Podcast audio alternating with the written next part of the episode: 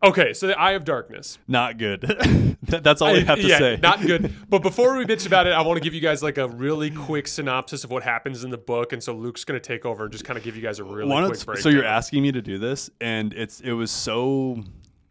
You used the word vanilla earlier. It was so vanilla that I'm having a hard time like remembering it. So essentially, the the, the gist of everything is is the High Republic exists. we skip forward a year, right? From the I think It's it's, one year. year. It's one year after the the the Fall of uh, Starlight the fall of Beacon. Starlight Beacon. Yeah. And essentially, Marchion Ro and the Nihil have created this zone that somehow no one can pass into. And and essentially they've they've wreaked havoc in this space and they essentially are the governing body that exists in that area.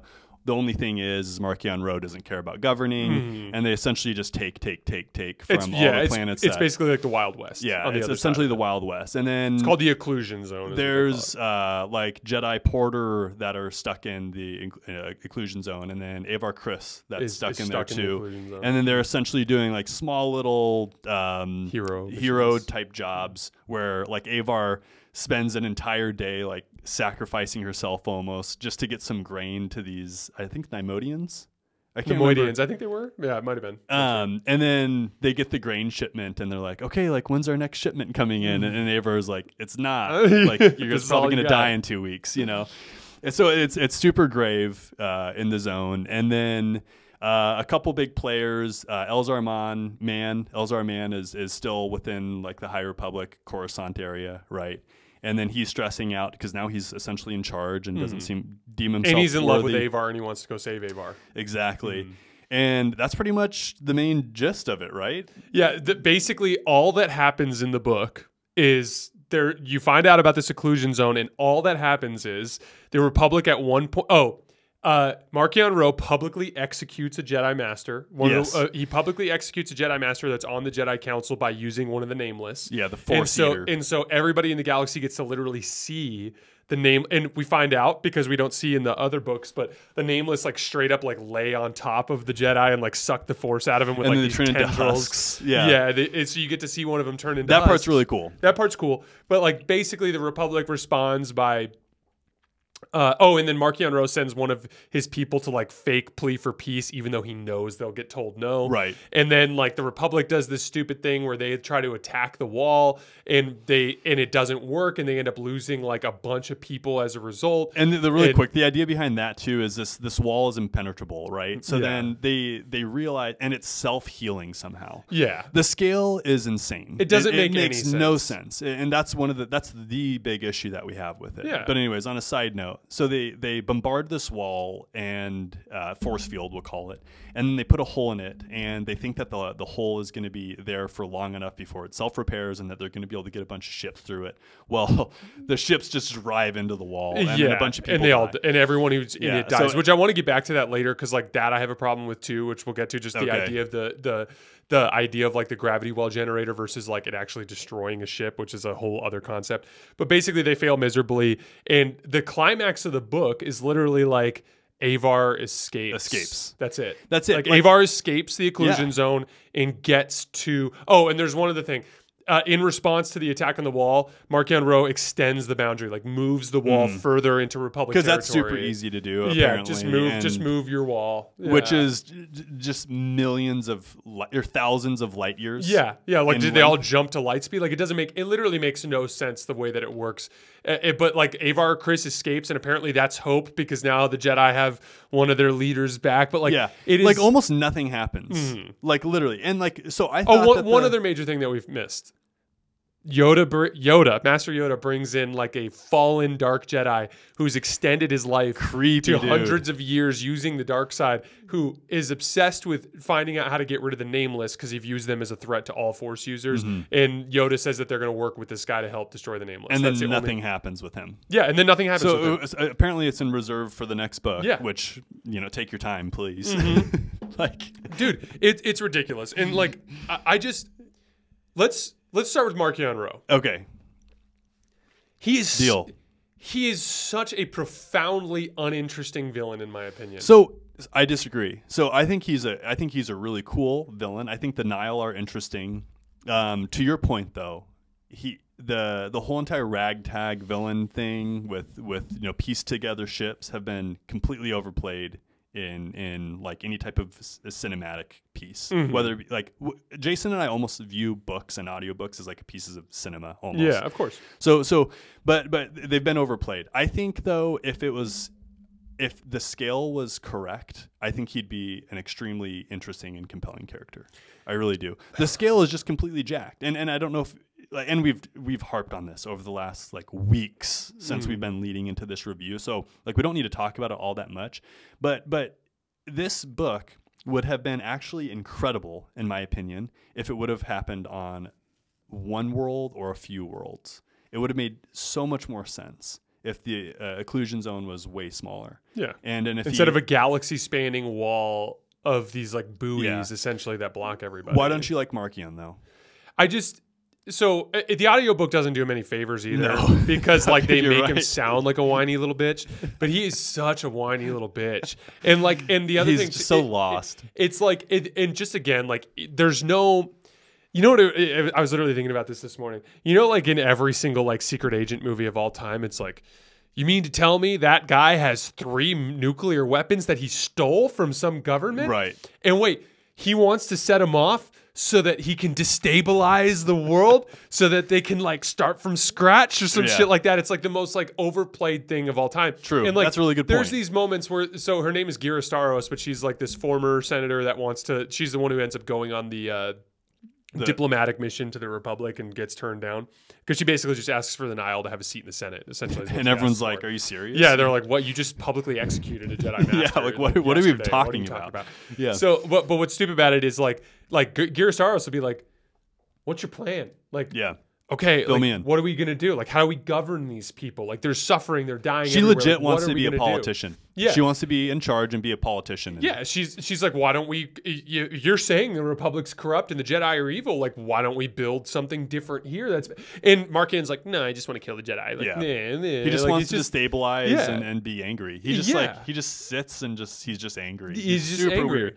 And then so and then and and talk about like a lost opportunity with a bunch of things. Like for example, the nameless. Uh, they call them force eaters.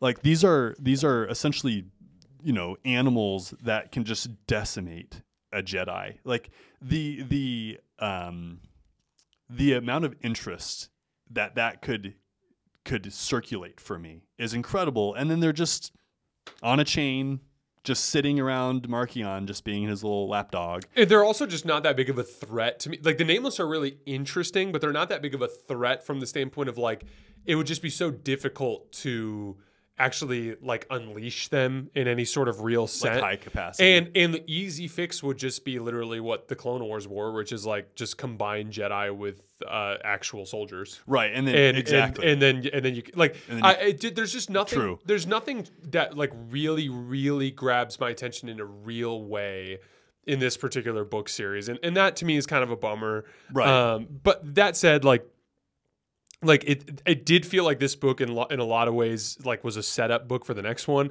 I don't I, I I think they could have got they could have told the entire story of this book in a chapter at the beginning of of of, of another book. You're 100% It, right. it, it honestly like I it, you said it was the longest it's ever taken me to finish an audiobook. It's because it was a chore to listen to. Mm-hmm. It was profoundly uninteresting. There's this other thing too too. They make the Jedi seem like so unlikable in this Yeah. book from the standpoint of their like pious like over like they they lean so hard into this like every Jedi just wants to save one more life and Yeah, like it's- and it like they make there's something like I don't know how else to describe it other than to say that like they make the Jedi seem like such more complex, dark.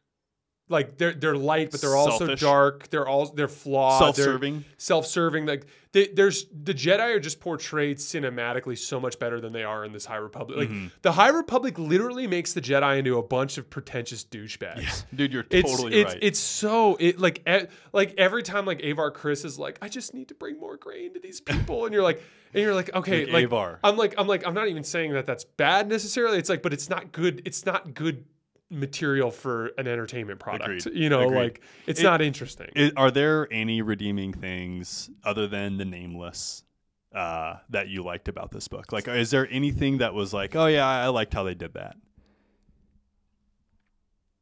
I don't. I mean, Elzar. If if Elzar turned to the dark side, that would be interesting. That'd be interesting.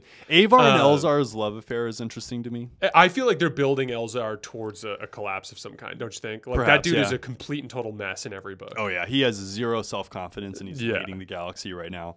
Um, yeah, I mean, there's there's very few few things in the book that I thought were really good. hmm Again, like the scale is just completely ruined. Disney needs to chill out with its scale uh, because they're ruining things. They're they're making they're nothing is now comparable to what the Nihil did. Mm-hmm. It's like how are the Nihil doing the the biggest thing that's ever happened in the galaxy? A ragtag group with with Yeah. a, a young leader who has zero rudder and has no clue what his plan is. How is that the biggest group that's tormenting all of society? Well like galaxy? we talked about this the last time we talked about it but it's like it's like the idea this is not a, a political take at all it's just like uh, regardless of whether or not you think there should be a wall at the southern border logistically it's extremely difficult And to actually do That's over And- the span of a few states. yeah, it's over the span of a few states, Let and it's like, an and the U.S. galaxy. government too is like, if there was an entity that was set up uh, le- to be able to man, like to handle a project like that, it would be the U.S. And like,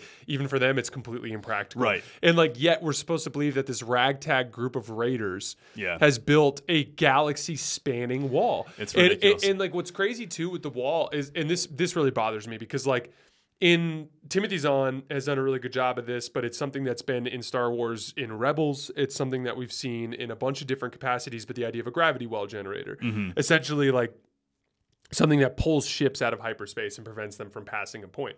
Right. And what happens in every one of these situations is this, uh, apparently from what I understand, your hyperdrive will sense that there is a gravity a gravity well and it mm-hmm. causes it to automatically shut off and that's what and it causes can it to and it can rip ships apart. It- it- or well, no, or no, it, it or violently pulls them out of it space. at violently pulls them out of space and they're disoriented Hyperspace, but I mean. every single other it's such a it, it- the problem i have with it is like the gravity well generator did not destroy ships I think though, like they were describing like legitimate, like impermeable wall, right? no no so that's the thing so it no was it i don't think it was an impermeable wall they said it like pulls them out of hyperspace and rips the ships Oh. apart and like that's what i don't understand because like literally grand admiral thrawn in both the sequel trilogy and in the uh, or excuse, excuse me in the Thrawn trilogy and in the prequel trilogy, which is the Ascendancy series, he makes regular use of gravity well generators as a means with which to help ships have a more because one of the things they talk about is like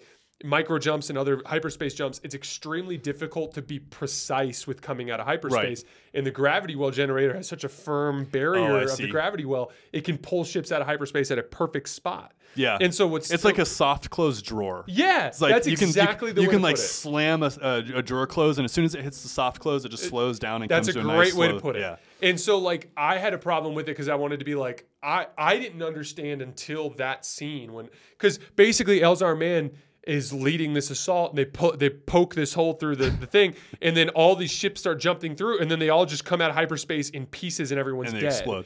And it just doesn't make sense with anything else No. in Star Wars. And again, the scale is ridiculous. There's no way they'd be able to do that. and They're then now the scale's wall. ruined for all of eternity. Like like it, it's it's um Jason and I have talked about Star Wars being sacred, and and that's what's so frustrating about this is because like the the plot, the entire plot of Star Wars is in people's hands who don't understand it. Yeah. and it, it's driving us absolutely insane. And thank God that that uh, Dave Filoni's now like actually in charge. But now like this this scale has ruined everything. It's ruined the whole entire like we were just talking about how cool the Trade Federation was and how like they were blockading a single planet Naboo. And and when Sidious was talking to uh, who's the leader of the Trade Federation in Plagueis? Um, it's uh, uh, isn't it uh, still the same the same guy from uh, uh From the actual movie. yeah, I can't remember. I forget his is, name, though. but anyways, uh, play, play, Nute uh, Gunray. Yeah, Yeah. he's telling him, um, uh, Sidious is like, hey, you need to move your ships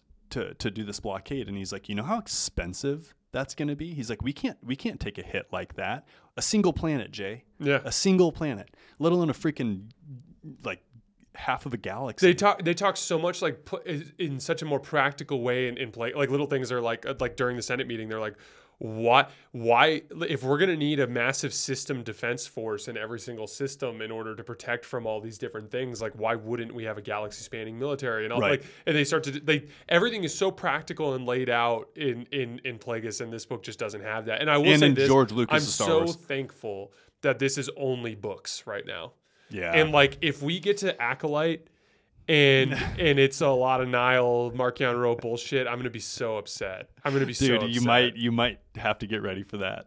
Well, what's concerning too is if I haven't looked, but I think I don't think the next the High Republic book comes out until like fall of next year, Oh. which I believe is after the Acolyte releases. I see. So, you I wonder if this I wonder wonder 'em? if this book is setting up the Acolyte, and it's like okay, all right, Gross. Row, yay, this is gonna be fun, man. Yeah. Dude, well, uh, we'll see. Oh gosh. All right, guys, that's all we have for today. As always, we appreciate you guys for supporting the show, and we will see you guys next week for a Rebel Moon breakdown. Yeah. Thanks a lot.